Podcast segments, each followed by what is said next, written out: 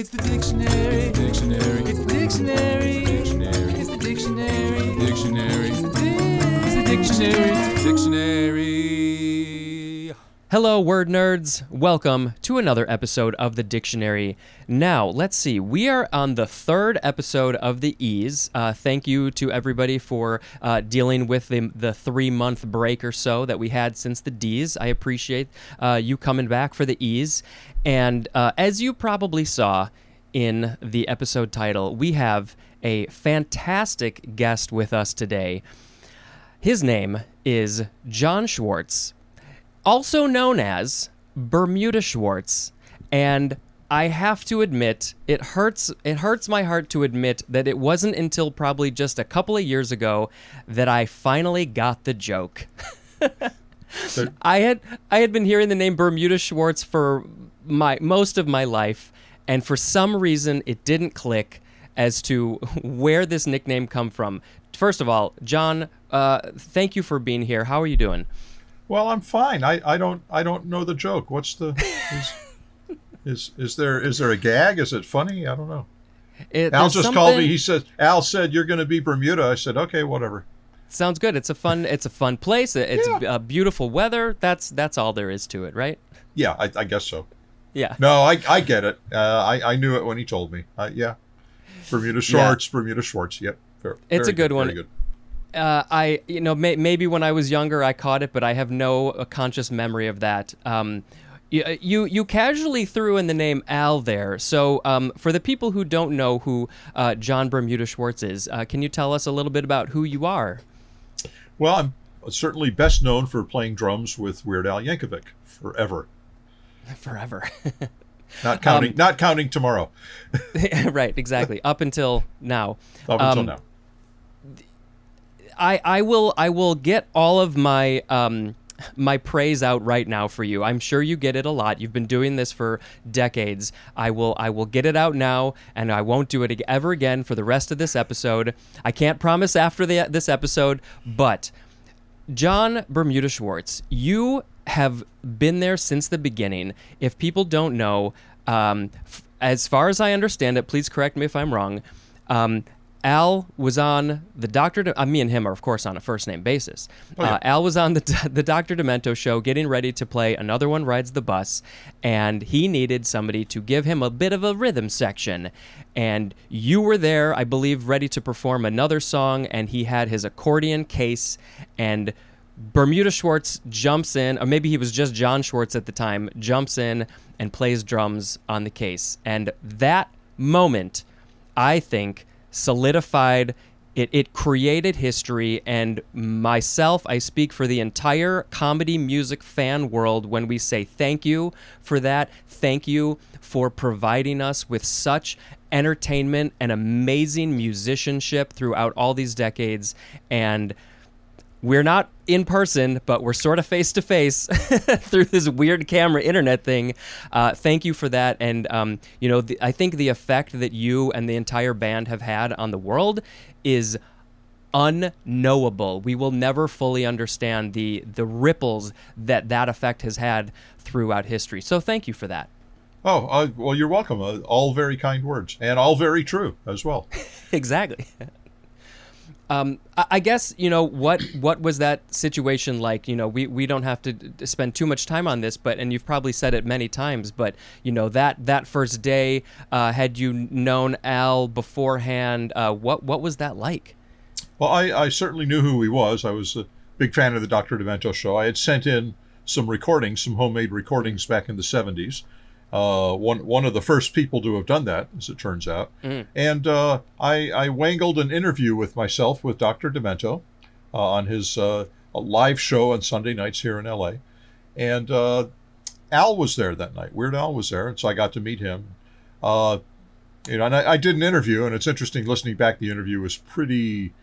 I don't know if I had stage fright or was trying to be too matter of fact, but, it was very kind of pedestrian and, very sort of matter of fact. But at any rate, Al was going to debut a new song he had just written that weekend, in fact, and he was going to play it live on the air. And he asked if I would beat on his accordion case. I mean, there weren't really, other than the accordion he had with him, there weren't really instruments to speak of. So He wanted me to do that, and I said, oh, you know, so sounds like fun. Sure, why not? And we did it, and went out live over the air. And the doctor had recorded it as well. Now, he ran a cassette recording of his whole show just to have sort of a record of it, but he actually rolled like quarter-inch tape on that one. So there is a proper recording of that song, and of the performance, I should say. And afterwards, I said, you know, that, Al, it was a lot of fun. You know, you should have a band. I'll be your drummer. And he says, oh, okay. You know, not having any idea, either of us, you know, what that meant for the future. But that was the beginning. I met him and worked with him for the first time. You know, that night, it was September 14th, 1980, so 43 years ago now.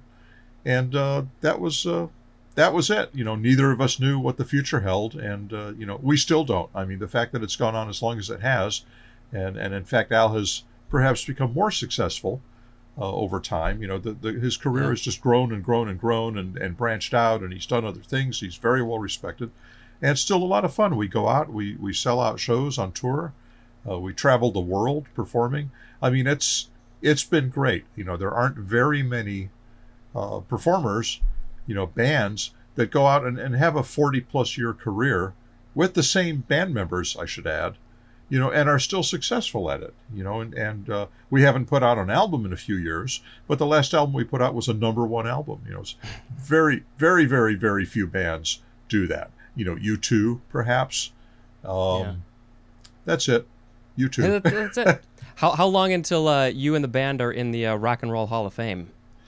Well, that's a whole other thing. I don't know. You know, that would be, I mean, technically Al is the artist, so it would be Al, not Al as a band or anything. We would probably all go there and accompany him, but I don't know. That's hard to say. You know, I mean, one step at a time. I mean, in 2018 or 19 or whatever it was, he got a star on Hollywood Boulevard. And right across from the Chinese Theater, you know, where there's all the actors and actresses' footprints and handprints in the cement. Very, very cool. You know, so one thing at a time. Totally. If I were in your position, I would hate this next statement that I'm going to say, but September 14th, 1980 was 11 days after I was born. September 3rd, 1980. So, you know, I think there was a lot of really good stuff going on energetically in the world at that time. Was that performance the one, if I remember correctly, that got on the what's called the Placebo EP, or am I thinking of a different one? No, that ended up being the single. TK Records put that out. I think that was the last thing they put out in early 1981 before they went out of business. But it was, and then that ended up on the first album. And that was that recording, and unembellished. I mean, you can't, you know, it was live. It was what it was. And that was that, you know, that was the thing. That was the one. Yeah. I'm not a big collector, not like our friends Dave and Ethan, but I did, after they were talking about the Placebo EP, I did go ahead and find a copy on Discogs. And so I did buy one. So I now am the proud owner of not very many copies of this Placebo EP 45. Now, there were only 1,000 of those made, and I don't know how many Al is still sitting on. Probably not very many. I think most of them sold. Most of them are out there, and you know, I mean, more than 900 of them are out there, and you know, they're in the hands of collectors. And if they're not, they should be. You know, I hope nobody got tired of that and threw it out, because it was certainly, you know. Those go for a lot of money. Yeah, I'm sure that it had happened at some point, but yeah, hopefully not too many of them. We should probably talk a little bit also about just other things you do. You are a drummer. You are a performer. You don't only perform with Weird Al Yankovic. What else? What else do you do? Well, I have other bands here in town that I play with. A couple of them fairly long term. I met one guy I've been working with since 1981.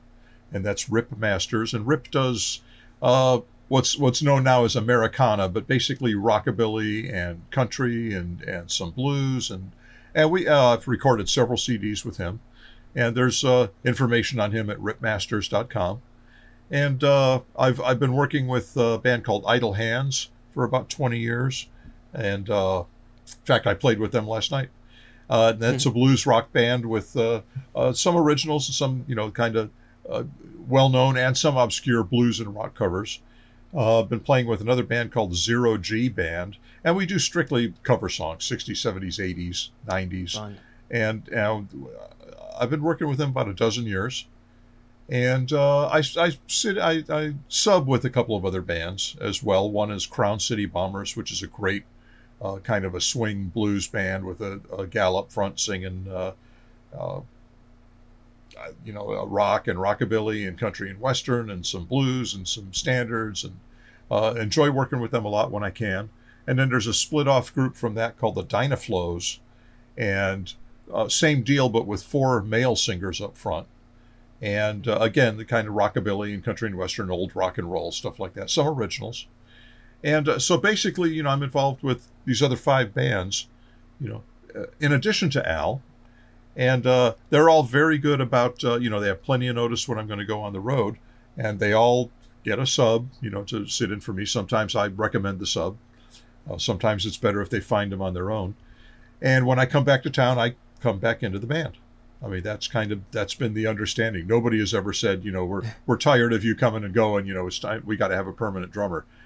They all like having me, and I enjoy that too. And I appreciate their loyalty, and they appreciate my loyalty.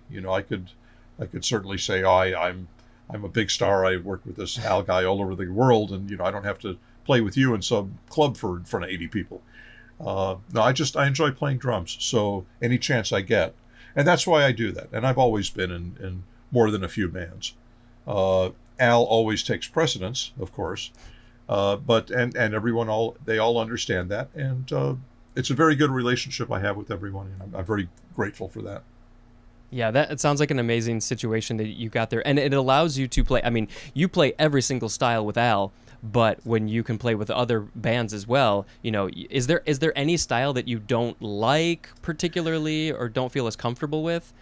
Well, there's a couple of things that I'm not very, and I can fake them, but jazz is one of them. And, there's certain things that kind of a rock drummer does to play jazz. And that's the kind of stuff I do. I mean, I'm not very steeped in jazz phrasing or any of that stuff.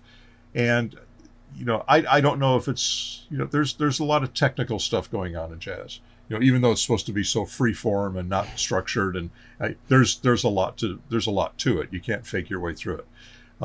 I've done it a few times and done okay, but I would rather not. I normally, if I'm ever asked for a jazz gig, which has been twice in my life, I didn't turn down the first one, and I should have. And I tried to turn down the second one, and the guy wouldn't let me. And I'll throw more money at you. Yeah, no, he says, no, it's, it's okay. You could do it. It's not as jazzy as you think it is. I said, I know what you do. I'm a big fan of your work and your drummer, and I don't do what he does. And he says, no, it'll be okay. I want you to do it. I said, okay. I don't say I didn't warn you. And we did it, and it turned out pretty good. And at the end, he says, you're not as terrible as you told me you were going to be. So that worked out okay. So, really, I shouldn't be playing jazz, and I'm not really a Latin drummer. That's, again, that's, I wasn't raised on Latin music. So, I mean, I don't think that way. And there's some of the bands we do, I mean, you have to do La Bamba, as a classic, Latin type song. And that's really, very straight ahead. I mean, that's not hard Latin stuff at all, and I can certainly do that. Or I can play very by the book beats, like, a cha-cha or a bossa nova, and it's but just very basic, like playing a very basic rock beat will get you so far, but it doesn't work all the time, so I would not ever go out and try and do a Latin gig. I mean, I would sound like a rock drummer trying to play Latin, and which has its place, I guess. It does, but it's not like getting a drummer who knows how to play Latin. So right. Latin and jazz, I avoid those. And I think people know, because really, seriously, I've been asked to play a jazz gig twice in my life. And actually, I don't think anyone's ever asked me to play Latin. They know, because they've heard me play La Bamba. So they already know that. So, well, you can't even play La Bamba. You're not going to play in these other stuff. So word got around. Yeah. So Latin and jazz are gotcha. Not in my wheelhouse. Everything else I can play well, or certainly well enough. And... and I enjoy doing that, and working with Al and doing all of the different things we've done. a lot of the different styles. That's been a lot of fun. And in some cases, I had to really kind of learn stuff, too. I mean, I had to work on things in order to get through it, you know, so he didn't call like a real drummer who could play those things. I mean, he's certainly in a position to call, you know, the original drummers on these, you know, the original bands on the parodies, you know, if they're still alive, you know, he could certainly do that. And they would probably love to come in and do that. He could have like an all-star, you know, play, you know, members list on his albums. But there's also something cool about us having done everything, and we always rise to the occasion, and which I'm very proud of as well. So he's got me to do things I never, you know, would have thought of doing. I mean, he got me, I had to learn how to program, you know, and sequence drums. I had to learn how to create drum sounds. You know, I became a sound designer, you know, and because that's just part of creating the drum part, whether I have to play it or whether I have to create it on the computer, you know, and just email it to him. That's, you know, he's got, you know, none of my other bands would have had me do that. You know, Al has forced me to grow, so which has been really good for me, at least as far as working with Al, it has. It's kept me working with him. If I refused to grow, if I couldn't rise to the occasion, you know, I would certainly not be making the albums with him and possibly not be playing with him live. You know, but I'm lucky enough and I work hard enough to do both. And same for all the guys in the band. Yeah, it's a pretty amazing situation. Yeah, you're forced to, you know, do all these things that you might not be used to. But there are a couple of things, and you know, I like this sort of mini interview thing. We will definitely get to the words, but there's two other things that I definitely want to talk to you briefly about. You are very good at, and that is photography, and that is archiving. Oh. From what I understand, you are the Weird Al archivist. You have incredible spreadsheets or some organizational system. I'm guessing some of those shelves behind you, if you're a Patreon, you can see. My organized brain really appreciates how amazingly you've done this. So yeah, what's the archive situation like? Well, I've always just kept stuff and kept records of things and made tapes of things and taken photos of things. I was doing that when I met Al. I mean, I had been doing that for years already. So that was a natural transition to just keep on doing it with him. The very first night that I was at the Dr. Demento show, we got a little card, like sort of a pass, basically, to come in, you know, and he signed it, you know, Dr. Demento signed it, you know, here's Jon Schwartz is going to be on my show on the fourth floor, and, you know, here's his, you know, pass to Metro Media Square was the building where he did a show from on KMET in LA. I've kept that. No reason. I didn't know there would be a reason to want to look at it again in 10 or 20 or 40 years. I just kept it because that's what I did. And everything I wrote down in my yearly, in my calendar, my date book, I kept all of those date books. So as things happened, they were logged by hand. I eventually did put them into one database, an old DOS database. I converted that to Microsoft Access, and keep everything in Access. All my sessions, all my complete negatives, photo negatives archive, all of the gigs I've done, the videos that I've done, and I haven't just done videos with Al. I mean, I've got a couple of other people I've worked with, but all of that stuff are in databases. Anything that's come through my hands that I've been able to keep, I've kept. Props from videos, programs from venues we played. You know, they'll have a list of, you know, bands and things that are happening over the summer, and we'll have a page in there. I grab one, or two, or three. Posters from the gigs, anything I can get my hands on, ends up in the archive, and ends up in one of, you know, about 30 boxes of stuff here. That includes product, all the you know, from around the world, promo product, videos, vinyl, CDs, videotapes, karaoke stuff, anything. You can't archive stream stuff, but I account for those as well. I maintain a United States discography on Al, which actually that's hosted at, there's a guy named Jeff Morris, who is Dr. Demento's henchman, and he has a site, and I can't think of the exact name of it, but I made up I used to do web design, so I put the discography into a web page, And I can only do the U.S. discography because it's the only thing I can be reasonably sure that I've got like 99.9% correct, because it's easy to keep track of the U.S. stuff. Stuff that comes out in other countries, we don't always know. Some things I've discovered 10 or 20 years later that something had come out, you know, and now I have to look on eBay for it. I've got a couple of collectors out there who keep an eye out for stuff for me to put into the archive. And I've also got a bunch of cool stuff where I've got extras, and we do some trading. And there's some people that have built up the archive, you know, that really is Al's archive, and with stuff that I had no idea existed, you know, because there's more people out there looking at stuff than I'm able to do. So it's kind of like for sport as well. And I've got about 1,700 actual physical things that pertain to Al. And it's not always just stuff that I've played on with Al. It's stuff that Al's done separately as well, because that's like, you know, well, it's just, you know, 10% of it is, it's easy enough to get that stuff and add that to the archive as well and put it in the discography if it's a U.S. release. And I enjoy doing that. You know, I enjoy being a completionist.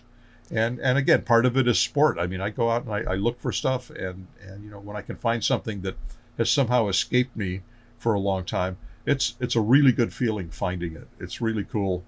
You know, to track that stuff down. And Al knows, you know, that I've got a lot of just impossible stuff, and he hasn't really seen it. I mean, he hasn't seen what's in here. You know, when I go or die or whatever or get tired of it, it all goes to him, and then he'll figure out what I've been hoarding all these years.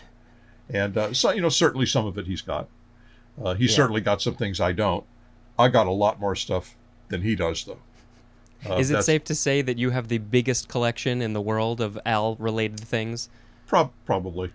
Yeah, I think so. But that website, I just did a quick look. Is it dmdb.org, the Demented Music Database? That sounds right. That sounds right. And somewhere in there is the Weird Al discography. And I keep him fairly updated. I mean, I, you know, send him 3-4 updates a year as I update mine. And I don't just keep it in a web page. I keep it also in a Word document, but then I've also built a web page on that. And I'd been doing websites since 1995, and have finally realized that it has gone beyond me in the optimization for devices and everything. It's just it's become a whole other. You got to be like a 15-year-old kid to do this stuff now. Yeah, and it's always been way over my head. And then briefly, you have, I think, at least 2 photography books that are Al-related. Can you just talk about those and where people can get them? I do have that. You know, a lot of the photographs, you know, I always had a camera with me. And Al never thought to say, you know, will you stop taking pictures? He just let me take pictures, you know. And I have hundreds of rolls of film of my life with him, starting literally the second time I saw him. I didn't happen to have a camera that night at the Dr. Demento show, but the very next time I saw him a few months later, I had a camera in my hand and started taking pictures and kind of never stopped. Again, with archiving, I had spent many, many years archiving, digitizing my audio tapes. And it didn't take me 25 years to do it. It took me a couple of years to start and then 20 years to sit and then a couple more years to finish it. And when I finished it, I thought, you know, I got a lot of negatives. I mean, a lot of personal photos and stuff like that as well. I said, you know, I should probably start thinking, and they're all stored safely. But again, you know, it'd be nice to have those where they're accessible to do something with, you know, online, for example, if I want to print one, if I want to find something. You know, it all goes in a database, right? I need to start archiving that stuff. And in looking through my boxes of negatives, I was reminded that I also had some bunch of black and white stuff I had shot on Al from about 83 to about 86 that had never been printed. I made a couple 8x10s, but they were never printed, so they were never scanned or seen anywhere. Nobody had seen them. I mean, Al hadn't seen them. I just had literally contact sheets. So I could tell what was on them, but that was it. They were just stored and not really accessible in any way. So I thought, you know, I need to get this done.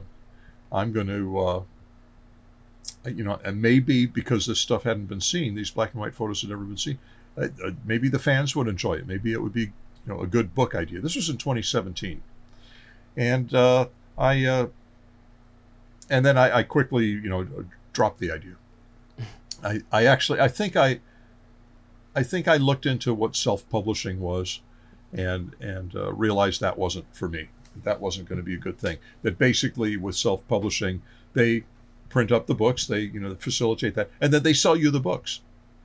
They want to sell them to me so I can then market the books. That's not what I do. I don't, I mean, it would be easy enough. I could certainly put something on one of the Al Facebook groups, hey, get your, Weird Al photo book. I could sell them one at a time like that, but that's really not, that's sort of a narrow appeal, which a Weird Al photo book does have sort of a narrow appeal, but it's, you never know. If I could sell another few copies outside of that, that'd be great. That'd be worth it. Anyway, we went on the road in 2018, 2019, and I didn't think much more about it. Didn't do anything about scanning the negatives, nothing. They just kind of sat. This was just an idea. And we ran into, in New York City on the 2019 tour, ran into one of the guys that helped put together the box set of Al's called Squeeze Box, which came out in 2017 or 18 or something like that. And I had worked very closely, again, a lot of photos, but they were all scans of prints. But a lot of photos, a lot of details on the booklet that comes inside. It's basically my booklet that came inside this 15-album set. So the guy that was there, Mike Duquette from Legacy Records, which is Sony, and I were chatting after the show. And he says, well, what do you, he was telling me about something they were thinking of doing, which they haven't done yet, but, with Al. And he says, what are you doing? I said, well, I've got to, and I thought back a couple of years, we've got next year off. I've got a bunch of black and white negatives that I think might make a good book, so I'm sort of pursuing that. And he says, oh, that sounds like a good idea. Anyway, a few weeks later, I got an email from him. He says, if you're still moving forward on this book idea, I want you to contact this friend of mine who's a publisher who specializes in pop culture coffee table books, named Matthew Chernacki, 1984 Publishing. Anyway, I didn't think much about it at the time, but it did. I got the incentive to go ahead and start scanning the negatives. And I went through as if there was going to be a book. I said, I think these and these and these would make, really good chapters. I'm going to get them digitized and get them ready for something. I don't know what, but I went ahead and did it, and they looked pretty good, and certainly, saw a bunch of stuff I hadn't really seen. I was able to see it the size of a screen instead of, the size of a negative on these contact sheets. So I went ahead and contacted Matthew, and literally in a week, we had signed a contract for this book. And, of course, everything had been scanned at this point. Now it was time to go through and pick out photos. Ran everything by Al. If someone else was in a photo, I ran it by them, so they would know what I'm doing. The goal was to not have any photos of me in there. And there were a few. Oftentimes I would hand my camera to someone so I could be in a photo. And that was the goal. And I accomplished that as much as I possibly could, except that there were some photos, and where Al was in them, that were really worth seeing. I want to say they were so good of Al, I didn't want to not use that just because I was in it. I didn't want to, I really, not because I wanted to be in it, but I wanted that photo to be seen. Yeah. And I'm in it, and it's like, well, I guess I'm going to be in some photos, and I will figure out who took those photos, which didn't take long. It was Musical Mike Kiefer shot the photos, and there's a handful of them in the I Love Rocky Road video chapter.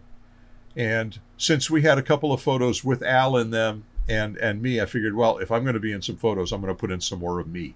So I got a couple of more of me, from that video shoot. But that was the original plan.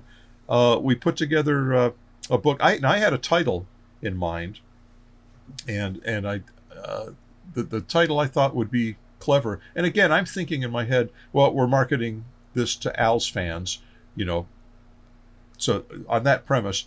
So the title I thought of was It Don't Matter If They're Black and White, which is like the Michael Jackson song, but black and white. They're black and white photos. It don't matter if they're black and white, right? And then the subtitle would be something like Unseen Photos from the Camera of John Bermuda Schwartz. So that was my working title going in. Well, about a month into the project, and we're organizing this and that. And he says, well, you got to write a little intro to each chapter, and, you know, we're going to limit it to this many pages, and, you know, et cetera, et cetera. He says, oh, and about your title, he says, I get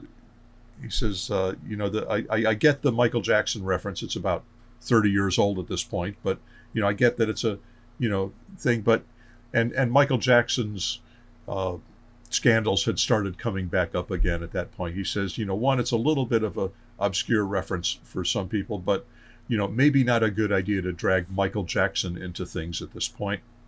You know, we don't want anyone, you know, referencing, making a bad review on Amazon or something because they thought the title was in bad taste because it referenced Michael, you know.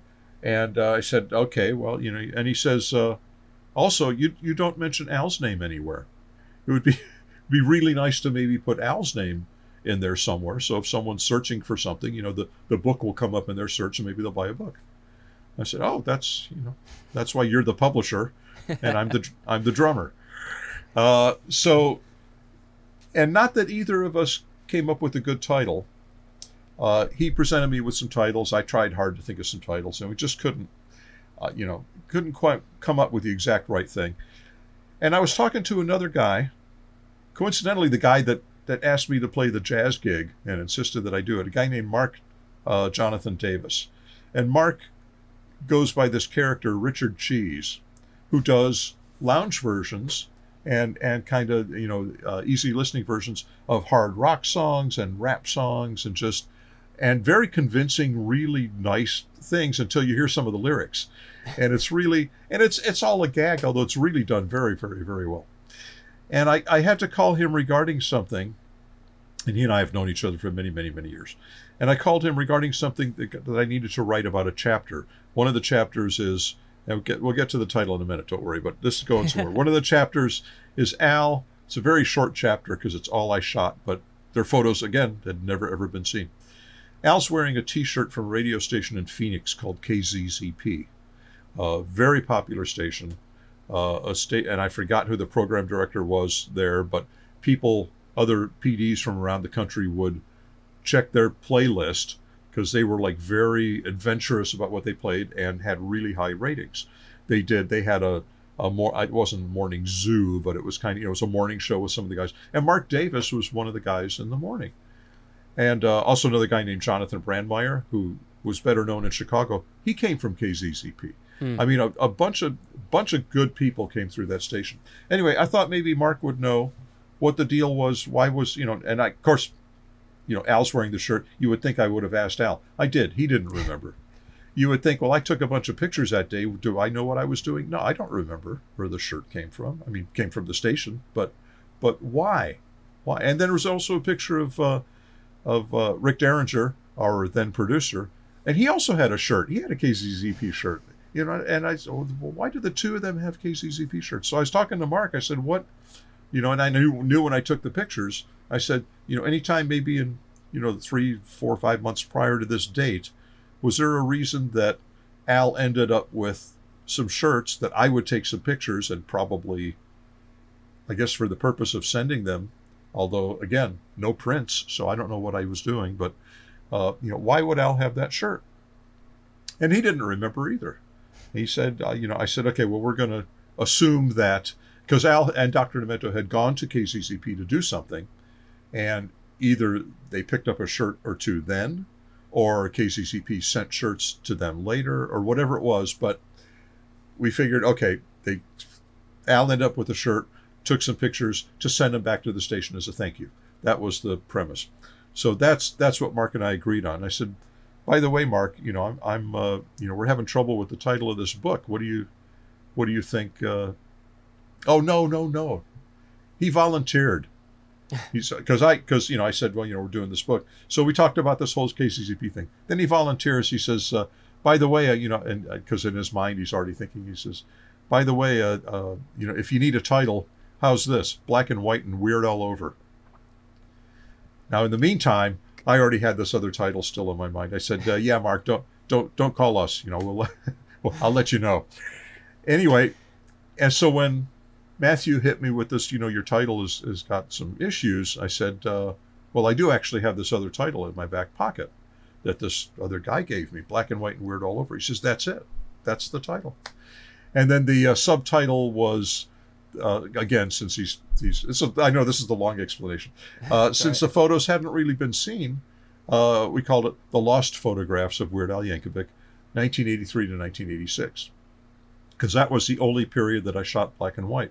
And I think, and I'd been shooting color all along, and during that time as well. And I think I shot black and white because I wanted sort of to document, you know, black and white has a certain vibe to it, a certain official look. And I wanted to document it. And I carried two cameras at the time. So I had color as well. I didn't just rotate the film through one camera. I walked around with two, and I know that because I have pictures that are black and white, and then I have pictures of the same thing, you know, obviously a few seconds later that are color. You know, so I took a picture of Al and the I Love Rocky Road director standing next to each other and shot some in black and white, and then the ones in color, the slightly different position, you know. So I just, you know, wait a minute, now I need to shoot with the color camera. And hold that pose. And everyone put up with me running around taking pictures of everything. I was taking pictures, again, since I wasn't in the videos that much. I had a lot of free time to just stand around and take pictures off to the side of them actually shooting. You know, I mean, fortunately, there wasn't any, I didn't use a flash, of course. So I wasn't really interrupting anyone, but I was able to take pictures while they were actually shooting the videos, sometimes from behind the camera so I could get a little bit of perspective. I always tried to get some of the set and some of the other things in place so it didn't look like just a production shot. Now, they didn't bring photographers on the set. I guess they would have had to pay them or something. So they were happy to let me run around with a camera or two and just do all this stuff, except that of the black and white stuff, they didn't really see very many of those photos. They saw, we printed up about 10 of them between the first two videos. We did like maybe 10 or 12 8x10s, and that was all they saw out of well over, you know, 150 shots, maybe 200 shots per video. They only saw a handful, a whole bunch of other really good ones. Anyway, we went through and we picked out about 200 shots and put them in their book. Big hit. Sold very well, sold out, in fact, within 2 years. And but by that time, I was already working on a second book that was going to have all color in it. And this time around, I went out and bought a negative scanner, and I scanned all of the photos. The first ones, those about 19 rolls of black and white, I had taken to a service and paid for those. This time around, and because the quantity was going to be so much, and because I was sitting around anyway all year, in 2021. This is the lockdown time? Yeah. Yeah. We, in 2021, I spent 4 months and a couple of weeks every day, every single day, scanning film. 3, 4, 5, 6 rolls sometimes. And the hard part, logging everything by frame, not frame by frame, but, you know, this from frame number 14A through 22A was shot here, and on this day with these people. I put a column in, a field for keywords for pets, homes, cars, bands, Demento, Weird Al, you know, girlfriends, you know, family, every single drums, every single thing that I might want to search for later to find out, you know, if I wanted pictures of all of my, you know, find out all the frames that had pets in them, I could call those entries up very easily. That's what took the most time. I often had forgotten the names of people. Sometimes I surprised myself and remember the names of people from 40, you know, 50 years. I started shooting photos like 50 years ago. And then, so the second book was all color photos, and it was over a much longer period of time, 1981 through, I guess, the last color photos on film that I shot of Al was around 2006. I'd been shooting digital since 1997, but I continued to shoot some film, and gradually, I mean, you know, I know when my last film was and no more, you know. So those were eye-popping photographs of Weird Al Yankovic, 1981 through 2006. For the title, I tried to come up with titles, and the publisher tried to come up with titles and just could not figure out. So I went back to Mark Davis and I said, I need another book title. These are all color, and it's going to be, you know, over this 25-year span, and it's going to be all, you know, this and this. And about 45 minutes later, he sends me an email with about 50 potential titles in it. And his first thought, and I could have done this, was anytime something had, the word world in it, he would change it to weird. So the world according to Al, let's say, would be the weird according to Al, which is actually pretty funny for something. But anything like that. So that was just like an obvious substitution. But then he came up with some other stuff that was completely just obviously well thought out, different, not just sinking to that, obvious thing. And one of those, and we used it, was lights, camera, accordion. And which looks better in print than it does to hear it, but obviously, it's lights, camera, action, lights, right. Camera, accordion. So you got lights, AC. Yeah, I'm the camera and he's the accordion, and there you go. So lights, camera, accordion came out in November of 2022. In fact, exactly 2 years after the first book came out, and did well. Came out in time for Christmas. And I do have to point out, and this is if anybody's thinking of putting out a book and they have an option. And I was lucky because I was pointed to a publisher who specializes in the kind of book I wanted to do. Anybody that wants to consider self-publishing, and which again is different from print on demand, which is a possible thing as well, except you make the least money of all, I think, on something like that. But you're not into it for anything. But there's print on demand. There's getting a proper publisher, and they handle all the logistics. Or there's self-publishing, where they want to sell you the books that they make, and they don't really do any of the marketing. They don't have. I'm not saying they don't know about publishing, but they would not have told me about this thing with the first book. Though your title might be a little controversial, or why don't you put, the subject of your books, put his name in there somewhere for search purposes. They would not have. They didn't know that. They just want to know how many photos you got. You're going to put any text in. Do you want to thank anybody? What photo do you want to put on the cover? And what price do you want us to print on the back? That would have been it. And then they just would have sold me, 5,000 books. And I'd be sitting here with, in the case of the first book, none of them. They all went. Yeah. But, so that would be the difference. I don't really recommend self-publishing unless you know what you're doing. And I certainly did not.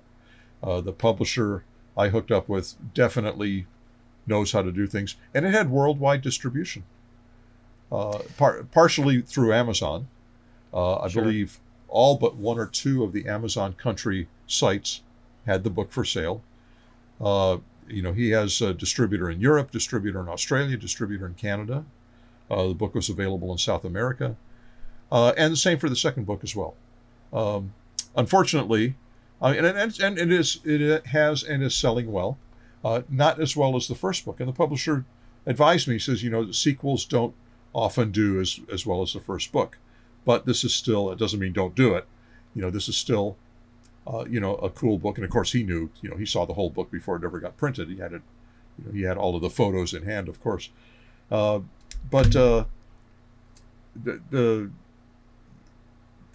books, well, the first book sold out. Second book will eventually sell out. I have to thank Al also with the first book, for taking it on tour in 2022 and putting it on the merch table, which one meant, when he bought, a box of books, so they could sell them, I got paid, for the books. But then when he sold them, he made money too. I mean, he made, his margin on it too. So we both did very well on that tour. And that partly is why they sold out. They sold out before the end of the tour. Nice. And now if you go on Amazon, they still list it, but they're all marketplace listings from bookstores that, maybe bought them and are trying to market them through Amazon. Sometimes a fan will be selling a book. Almost all of the books we sold on tour, I signed. Mm-hmm. So that was nice because you couldn't really get a signed copy anywhere else. And I wasn't really... that tour, and we had our COVID protocols, was the first time since the book had been out that I was on the road with the book, but not seeing any fans. So if they had brought a book that they had bought and brought it for me to sign, I couldn't do it. In years past, I certainly, would have done that. And possibly Al, probably Al too. If you can get it in front of Al, he's happy to sign as well.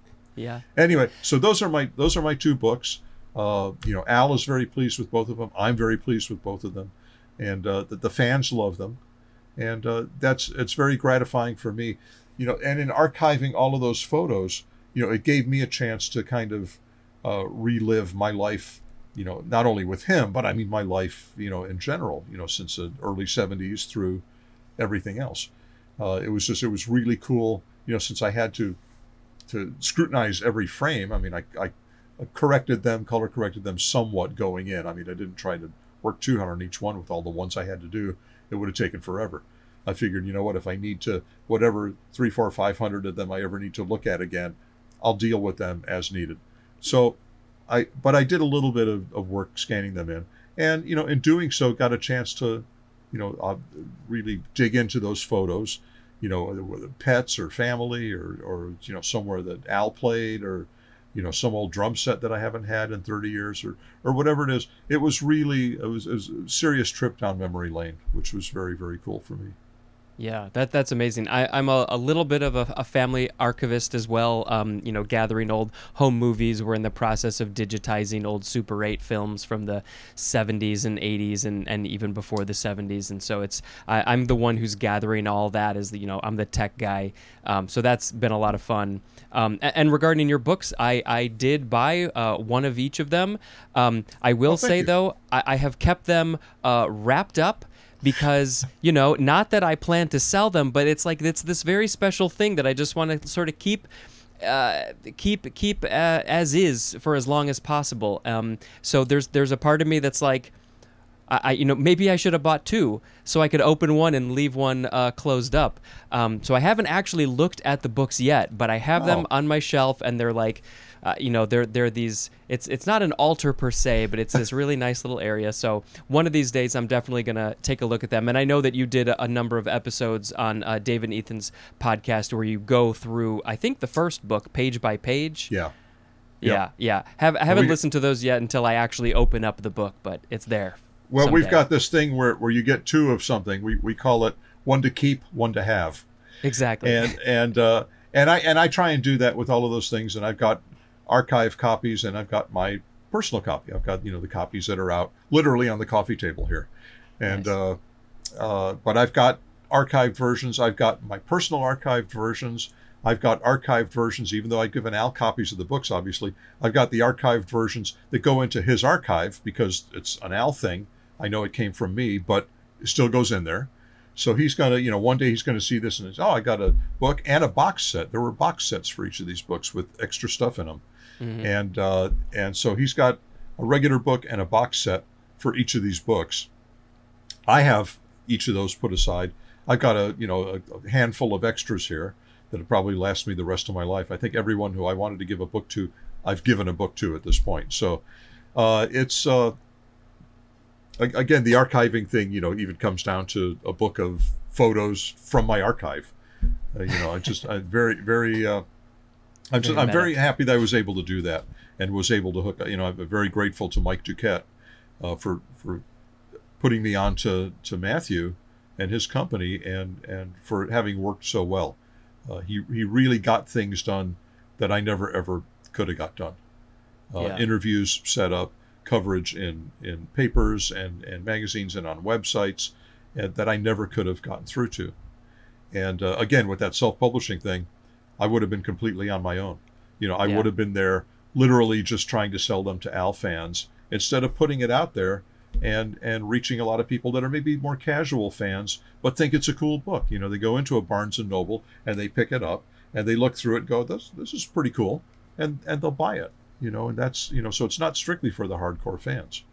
Although obviously I think all of them have it as well. Well, it was interesting.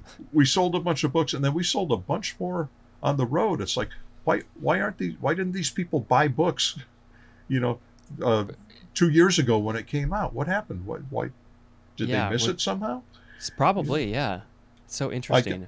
I guess, or else they bought extra ones or something. Or, you get there and it's kind of a point of sale thing. You get there and you say, yeah, I heard there was a book, but I wasn't sure about it. And then they look through it and they go, oh, this is really cool. And then they buy it. And we used to sell you know, 40, 50, sometimes 60 books a night.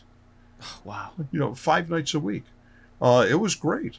It was, and that helped it, you know, and it was a long tour. We were on the road 6 months, and the book lasted about, you know, not quite 5 of those months before they were just gone. It's like the distributor's out.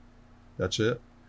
And so, you know, many thanks to Al for helping, you know, sell the rest of those. And he got paid handsomely as well. I dare say he made a lot more on the book than I did. It was a no-brainer for everybody, I think. Well, yeah, you know, I think his manager, when he said, you know, yeah, we'll put your book out there, I think he thought that was like a nice favor to me, which it was. He doesn't have to do that. But the fact is, it's a piece of merch that made Al money. And it's like, that's why that merch is there. You know, it's not there as a favor to anybody. It's there. That's part of Al's income. And selling my book, you know, yeah, I made a few bucks, but, you know, that's part of his income as well. And that worked out very well for him. So that was... you know, that was a good thing.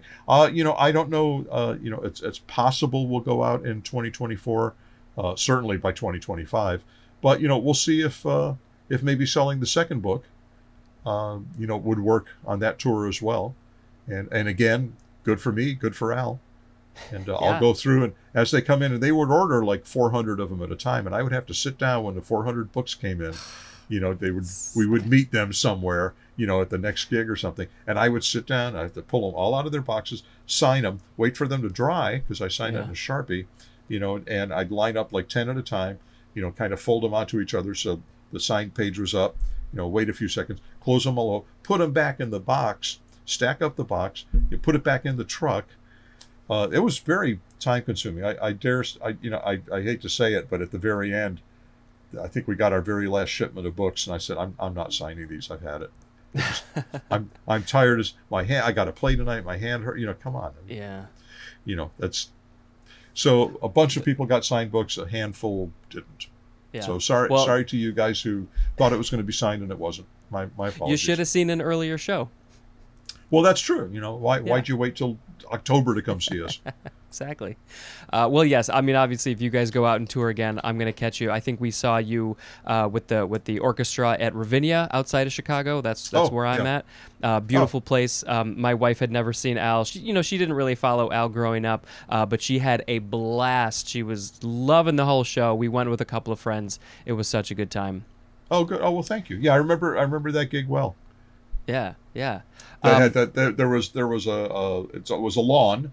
Yep. And there was some, I don't know if there was a screen, but there was some sort of a tower or a screen off to the side where if you didn't have a good view of the stage, you could watch that. It was very pretty. It was an outdoor gig, as I recall, and very, very cool. You know, and Chicago's my hometown, so that was my hometown gig. Awesome. I didn't realize that. That's awesome. Well, next time you come in town, we'll go hang out. Okay. We'll go to Ravinia. We'll go to Luma Notties. Is that Luma still Notties, there? Exactly. Oh yeah, there's lots of Luma Notties around. It? Okay. I thought they had closed. Oh no. I mean, maybe they've pared down, but no, there's still a bunch of them. Yeah. Oh, okay. Classic. Right. Yeah. Oh, good. Well, you know, you're a musician, and you use these things on the side of your head to hear things. Yeah, exactly. You use the headphones that are attached to your head at all times. You use them to hear things, and that's what we're going to talk about today. Well, you know, if I haven't said to the fans, the fans, the people who are listening, I don't know if they're fans. I don't know who they are, but we are talking about the word ear in this episode. I just like right off the bat, do you have any just thoughts about ears? I mean, this is the thing that we're just so used to. Oh, well, an ear is a beautiful thing. Two things, you know, two of them is even better. You can hear stereo that way. Yeah. You know, it's you know, well, as a musician, you know, I mean, you got to have ears, you got to have good ears. You know, you got to use what you hear through them. You know, you got to listen through them. And, you know, that's been part of my success with Al is, you know, when we're covering someone else's song, when we're doing a parody, I got to listen carefully. So very grateful for my ears, and, you know, grateful that, you know, at least one of them still works really well. At least one, yeah. I mean, I know my ears are definitely starting to go, but you know, I'm in my 40s. That's probably just going to keep on going. I need to protect them as much as I can. So if there's any young people out there, I would say if you go to loud concerts, wear earplugs. Don't be blasting your music super loud through your headphones or your speakers, which is what I did when I was younger, and I think that caused some damage. So you got to really protect them.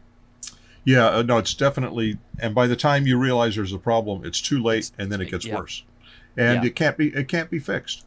You know, they have hearing aids and other kinds of devices that are, you know, and they're sophisticated. You know, they're not just amplifiers anymore. I mean, they're very sophisticated. It's not the same when you lose the ability to hear your high end in you know, one or both of your ears. You know, that not only affects, you know, how you hear music, you know, it's not as crisp anymore, but it affects how you hear speech. Mm-hmm. You know, you don't hear things like S's as clearly. Mm-hmm. And that's all of a sudden now that becomes a regular daily thing. So absolutely protect your ears. Serious. I mean, by the time I realized, you know, 20 plus years ago that I was starting to have some hearing loss and starting to lose my high end, particularly my left ear, because that's the side that I had a monitor on stage before I started initially wearing headphones, and then we got in-ear monitors, which you know, has kept my hearing from getting worse. It hasn't fixed anything, but it's kept it from getting worse. And I guess I knew, and we had the option of using in-ears and you know, or headphones, which does two things. One, it keeps a lot of the volume out and allows you to moderate the volume that you put in your ears. You know, you don't have to turn them up. You can turn them down to a comfortable level because you don't have so much outside noise coming in. There are some isolation headphones that work very, very well for that. And then there's molded in-ear monitors, IEMs. And I should add that those were invented by a guy named Jerry Harvey, who started a company called Ultimate Ears. And Jerry Harvey made those for Alex Van Halen, the drummer with Van Halen, because it was just so they played so loud, and you know, he needed, I assume he was smart enough to want to protect his hearing, but it also allows you to isolate what the outside noise so that you can hear what you want or not hear what you don't want. Yeah. You know, it's very, very much of a need to know mix that a lot of drummers use. You know, I don't need to hear this, so you know, I got to put something in my ear to block out the outside sounds, and then I'll put in what I want at the level and the balance that I want. And it really, you know, besides protecting your hearing, it makes performing a whole lot easier. And I've been using in-ears on and off for more than 20 years, but been using headphones quite a bit since maybe 99 or 2000. I've been using headphones for the entire show, and isolation headphones. So, but again, you know, my hearing loss, particularly in my left ear where my, you know, monitor was, and it was always loud, that's never coming back. So ears, you know, ears are important to protect. Absolutely. Yeah. Got to protect them. So on that note, the first word in this episode is the first form of the word ear. This word is a noun from before the 12th century. And, you know, like I said before, I'm just going to read through these, and I may prompt you for certain things. Feel free to jump in if you've got any additional information or something that you want to say. But we're just going to go through these, 10 to 20 definitions and some phrases. So we got a lot of information on ears. All right. I'm all ears. Let's go. Oh, we're going to get more of that, I think. Number 1A, the characteristic vertebrate organ of hearing and equilibrium consisting in the typical mammal of a sound-collecting outer ear separated by the tympanic membrane from a sound-transmitting middle ear that in turn is separated from a sensory inner ear by membranous fenestrae. That was a lot of information. Whoa, that was a mouthful. That was an earful. It sure was. I was not prepared for that long definition. I don't think I have anything to add to that. I don't even know what that meant. I know. There's a lot of fancy words there. Well, you know, on that note, we have a chart at the bottom of this. Do you still have that? The screenshot that I sent you. You don't have to have it up if you don't have it. Oh, maybe I didn't even send you one. That's okay. You know what? No worries. There is an image at the bottom of the page. I probably didn't even send you one. But while you're looking for it, I'm going to start to try to describe this whole ear system. You know, you can even just do a Google search if anybody wants to sort of follow along. It's a very detailed image of your outer ear, your middle ear, your inner ear. I'm not going to spend a ton of time on this because it's intense and it's detailed. But I'm going to go through, I'm just going to read the numbers. I'm going to read what each of the parts are, give a little bit of description. And then if you know, like, I don't know how much, if you ever studied the ears or hearing or sound, but if you have additional information, he's shaking his head. No, he didn't. I don't have any idea. It's all instinctive. But go ahead. It sounds fascinating. So number one is the pinna, P-I-N-N-A, and this is just pointing to, you know, the fleshy part of your outer ear, right above the ear lobe. So I guess just maybe that whole outer ear, other than the lobe, is called the pinna. Oh, you know what? And if you take a stick and you hit it, a bunch of candy comes out. Oh, you mean like... No, it's a piñata. I'm sorry. Oh, no, never mind. No, you can edit that out. That's okay. Never mind. Now I want a piñata that's in the shape of an ear, and we'll call it a piñata. That would be good. That would make sense. Number two is the lobe. This is the ear lobe, the hangy down part of the ear. And they don't all hang down.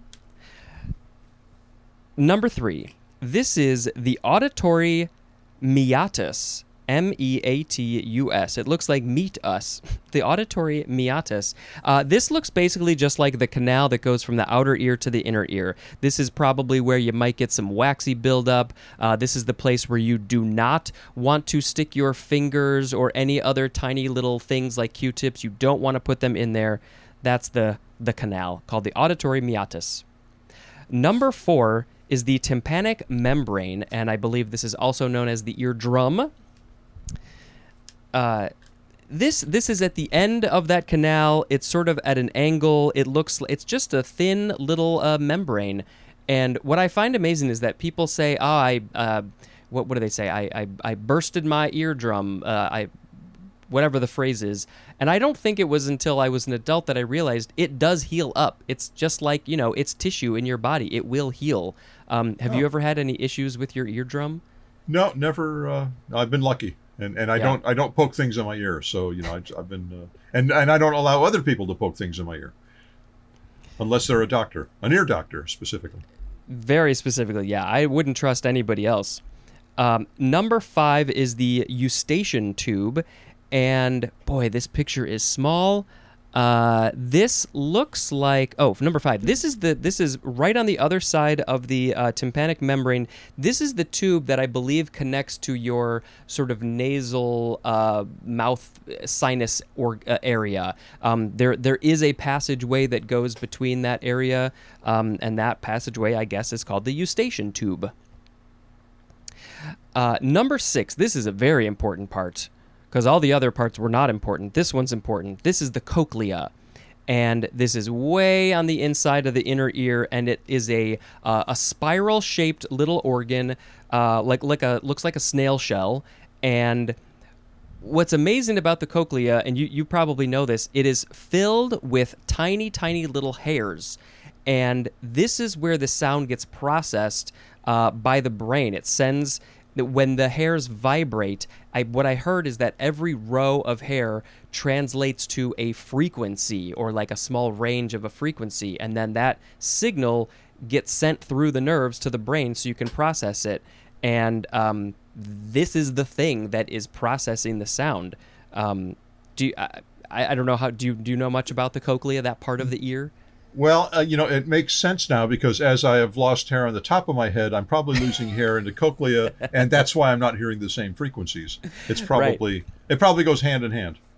There's a lot of science behind that one, I think. Yeah.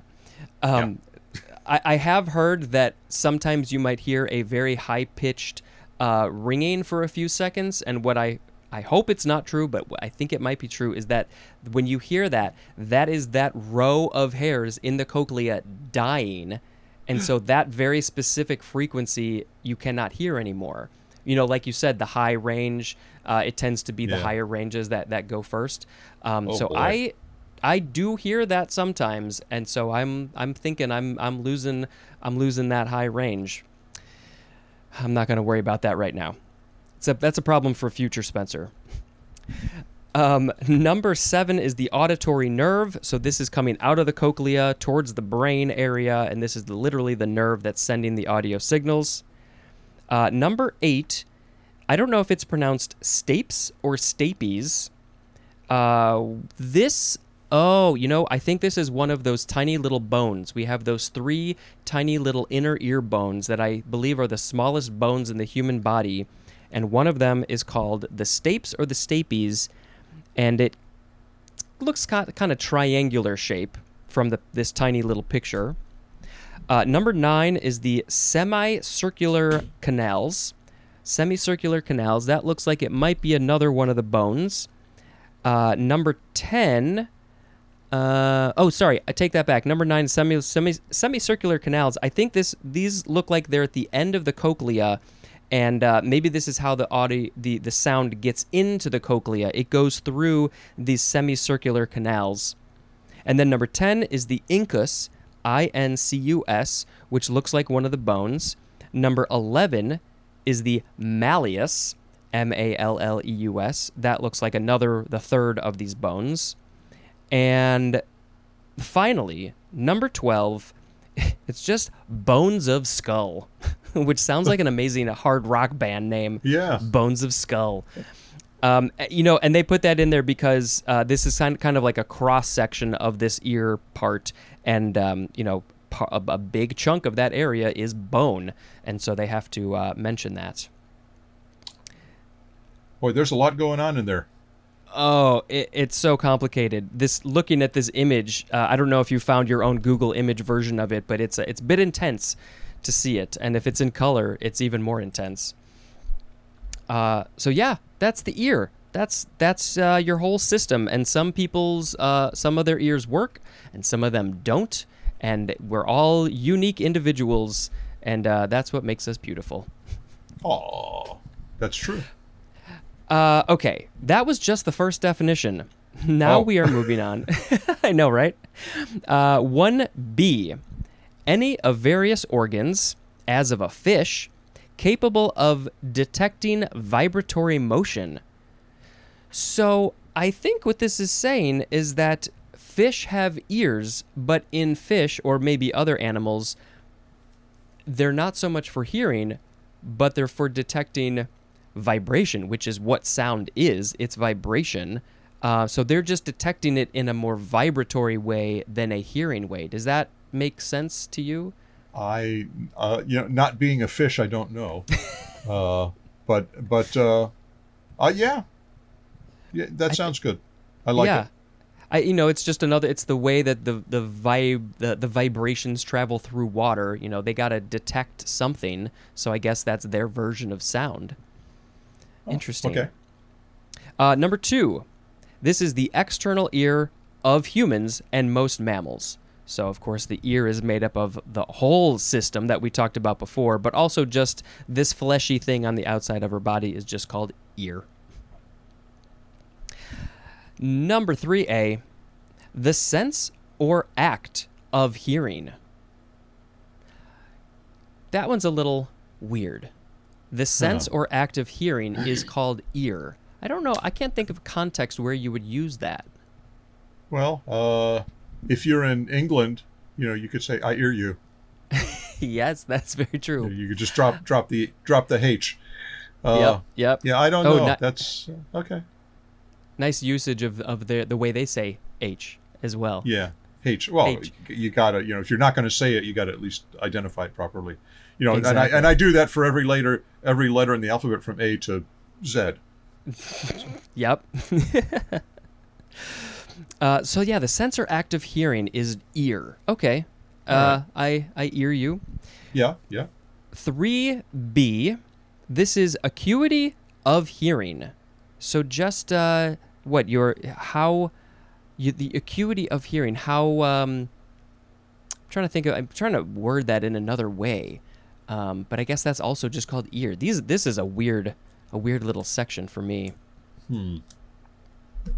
Well, we've got more sub-definitions for 3. We've got 3C, sensitivity to musical tone and pitch.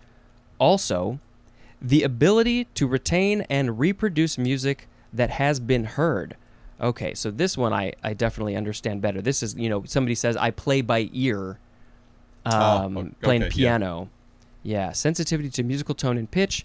Yeah, I am amazed when people can play by ear, especially the piano. They just hear a song and they can just start playing. Have you've probably seen people do that? Yeah. It's astounding. 3D. So this is similar. Sensitivity to nuances of language, especially as revealed in the command of verbal melody and rhythm, or in the ability to render a spoken idiom accurately. So this one seems like it's similar to playing by ear, but it's more with language. So if I say the cat's out of the bag, that's a very clear idiom of some sort. Okay. Right. And yeah, very specific to a culture, I guess. Yeah, that keeps cats in bags and who are trying to escape. Right. Why are all these cats in bags? Do you have any cats? No. I will tell you, cats do love bags. So there's some truth to that idiom, I guess. Well, then a cat out of the bag is probably not a desirable thing, if you're a cat. They love to be in the bag. So yeah, cats out of the bag. Okay. Number 4. Number 4 is something resembling a mammalian ear in shape, position, or function. So it's not literally the ear, it resembles an ear. I don't even know what that would be. No, not buying that one. No, but we have a little help here. We have 4A, so that's the main definition. We got a sub-definition here. This'll tell us, right? It is a projecting part. So, but specifically, a lug or a handle. A projecting part as a lug or handle. Okay, yeah. What I'm blanking on this. Can you think of a more specific example? Well, I mean, something that sticks out. Well, let's say you have on drums, for example. Yeah. There are the casings, the hardware that is on the shell, and those are referred to as lugs. They stick out. I mean, they could be considered ears, I guess. You could actually pick them up by these little extensions, these lugs sticking out. Can you point to your shirt? Oh, yes. So that's a lug. Okay. That's another lug, I think. Like lug nuts, right? I've heard of those. Kinda? That's, I guess, but that's not... Maybe lug has many meanings. I'm not probably sure. Does. Sometimes it's a big stupid person. Exactly. Yeah. Tune in to the L's in about 10 years. We'll learn about lugs.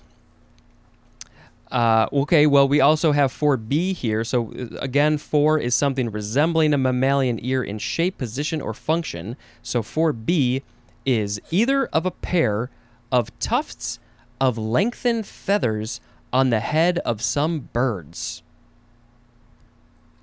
So, again, not literally ears, but like ears. Ear-like. Ear-like, yeah. This section earish. Is earish. This section is a lot stranger than I expected it to be. Okay, number 5. The synonym here, there's no definition. The synonyms are attention and awareness, but we have an example. We have some context. The example is lend an ear. So now I don't know if I fully agree with these synonyms, attention and awareness. And then the example is lend an ear. Well, that would be attention, certainly. I guess you're giving your attention if you're lending your ear, right? Yeah. But an awareness, maybe. Yeah, maybe it's a bit of a stretch, but well, they're trying to, and they want to cover every single ridiculous, minute, pedantic base of exactly of every possible tangential whatever they want to be thorough. And I'm sure I'm sure these things get re-examined and rewritten and become even more obtuse, just in case someone figures out, as language changes, all of a sudden, word starts taking on other meanings, and those have to be added. And I guess ear has gone through a lot of changes over the years. The years, yeah. I'll do this podcast again in 50 or 100 years, and then we'll see how many more definitions we have. Okay. Number 6 for ear. A space in the upper corner of the front page of a periodical, like a newspaper, usually containing advertising for the periodical itself or a weather forecast. People, I don't think, read physical newspapers so much anymore, but, I go ahead. I didn't think of that exactly. When I think of, the upper corner, I think when you bend it down to save your place in a book, that would be dog ear. Yep. And maybe not, because it looks, although they do put dog in there, but not that it necessarily looks like a dog ear, but it is at the place where the ear would be on the page. Interesting. Yeah. And I wonder which came first, the dog ear term or the ear. Like, were they calling that corner of the page the ear? And then when you'd fold it over, it became dog ear because of the term ear, or because it looks like a dog ear? It's like a chicken and egg situation. Yeah. Or the cat and the bag. Right. The dog and the bag. Dogs hate bags. I've heard. I don't know. No dogs in my household. Okay, number 7. This is the last definition for the first form of ear. Number 7. A person who listens. A person who listens. And the synonym is listener, as in looking for a friendly ear. Who's going to lend their ear? Yeah. I think they made that up. They were looking for a way to work out, Yeah, no, I don't, no. They want to get that phrase in there, so they just made that one up. A listener. Yeah. Okay, well, we have some phrases here. There's a lot of ear-related phrases. The first one is all ears. I think I even heard you say that before. Ah, yes. So okay, this is eagerly listening. That's it. Eagerly listening, as in the example. If anybody spoke of that grisly matter, I was all ears and alert. Oh, I lost my place. And alert to hear what might be said. And that is a quote from Mark Twain. So I wonder if could that possibly have been the first usage of the phrase all ears? Yes. I don't know. It has been said. I was all ears. I am ready to listen, eagerly listening. The next phrase is just by ear. And this means without reference to or memorization of written music, as in, as we talked about before, plays by ear. It's probably a little bit different for drums. Do you play drums by ear? I can. I mean, depends what it is, but if I'm capable of playing something and I hear it, I can then reproduce it. And I'm sure after decades of playing the drums, you're like it's instinctual, like it just happens. You just know exactly what to do when you hear that.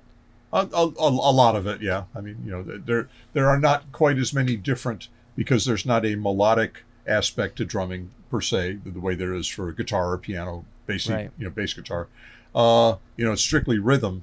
There's not quite as much, to know. There's not quite as much you can do with the drums. So it's and what I do in particular, is fairly narrow in the scheme of drumming.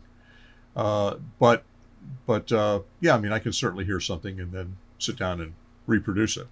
Yeah, on the spot without having to reanalyze it.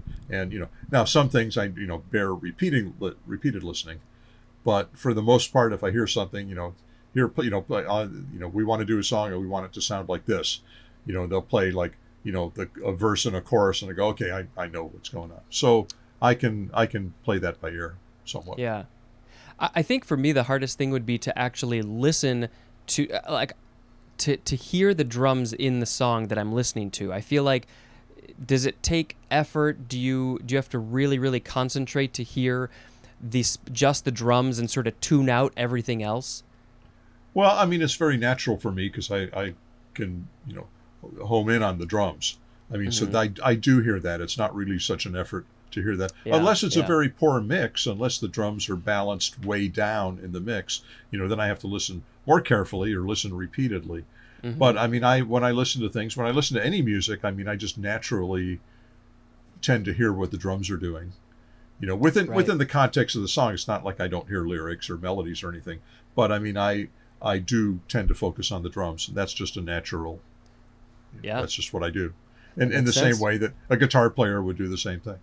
Mm-hmm, you know, mm-hmm. with guitar. So. Yeah. Let's see. The next phrase is in one ear and out the other. This is what I feel like my whole life is like. This one is through one's mind without making an impression, as in everything you say to him goes in one ear and out the other. It's kind of an interesting, the definition was worded kind of beautifully. Through one's mind without making an impression. Yeah, literally through one's mind. Right.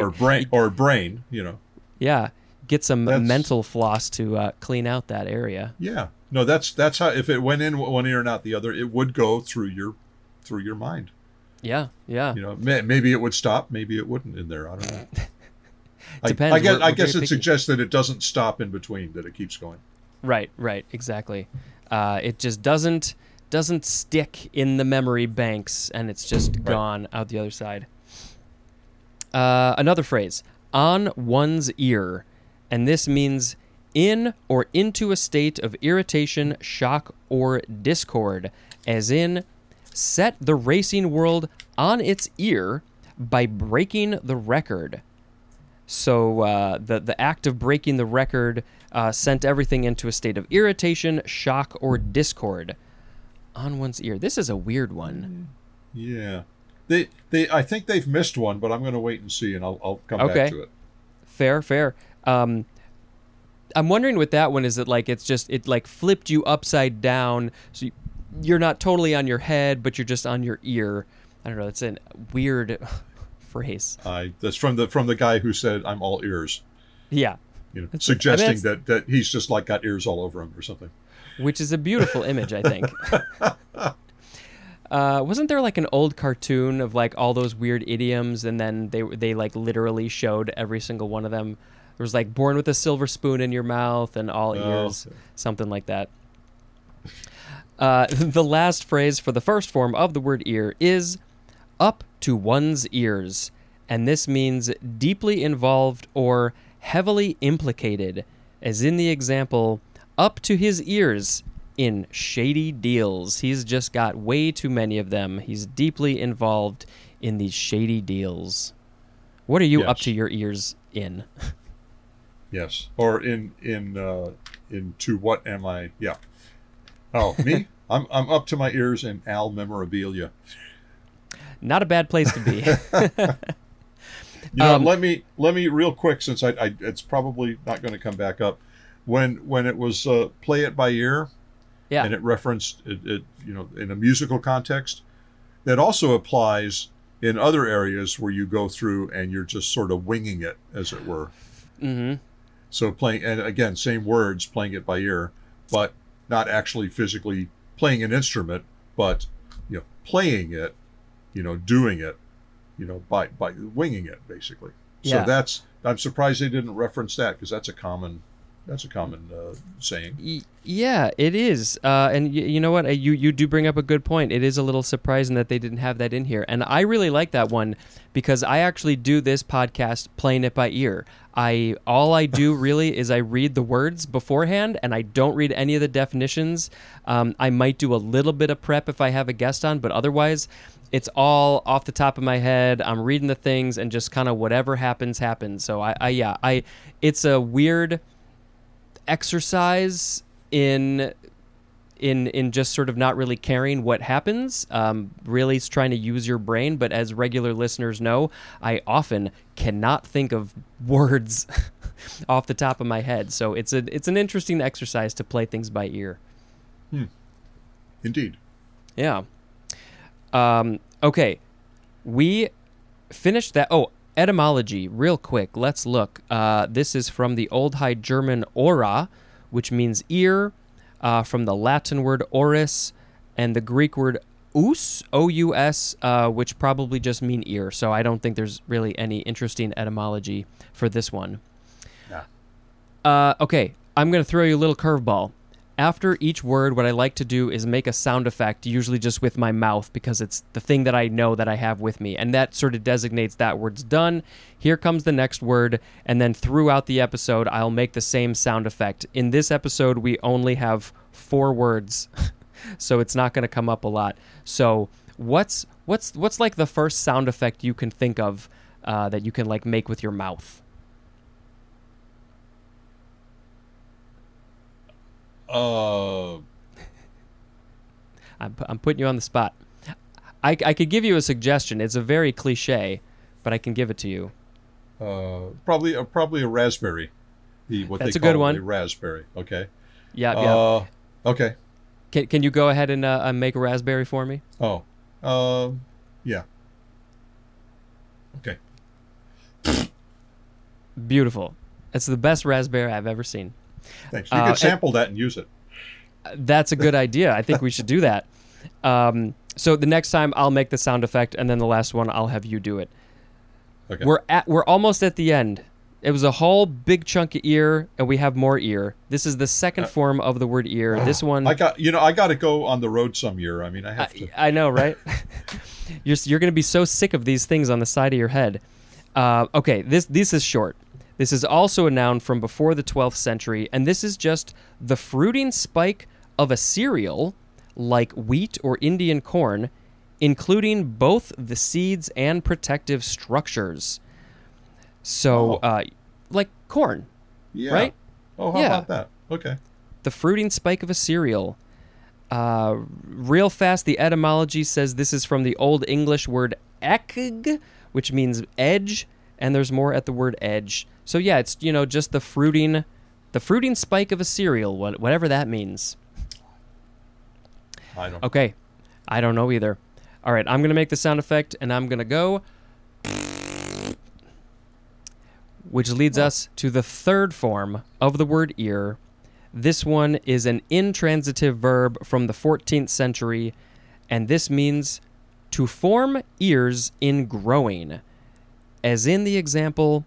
The rye should be earing up. So to form ears in growing, what?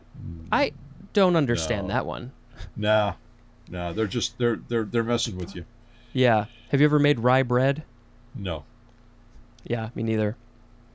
Well, we made it to the last word. Can you give me one more sound effect? Same sound, raspberry, in any way that you want to. Oh boy.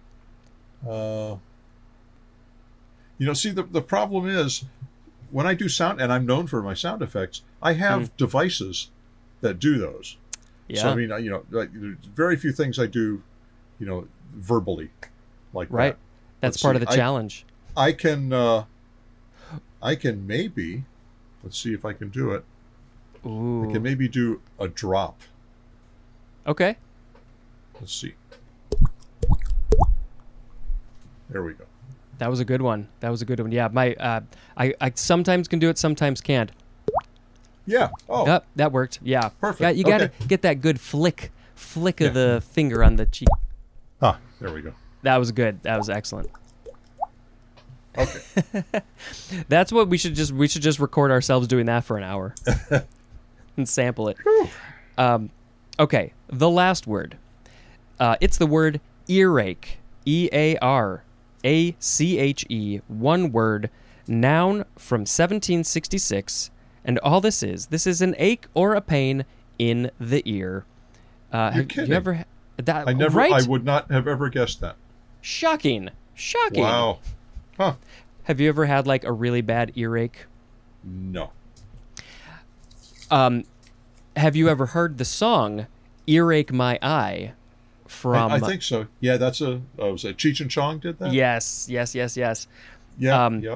This actually ties well back into Weird Al because, I was already a fan of Al, but then I think it was Dr. Demento's 20th anniversary album collection. Of course, Al had a couple of songs on there, and I believe on that album was Cheech and Chong's "Earache My Eye." And, oh, that song, it's a song, and then it's an audio sketch, which is just, what they were known for.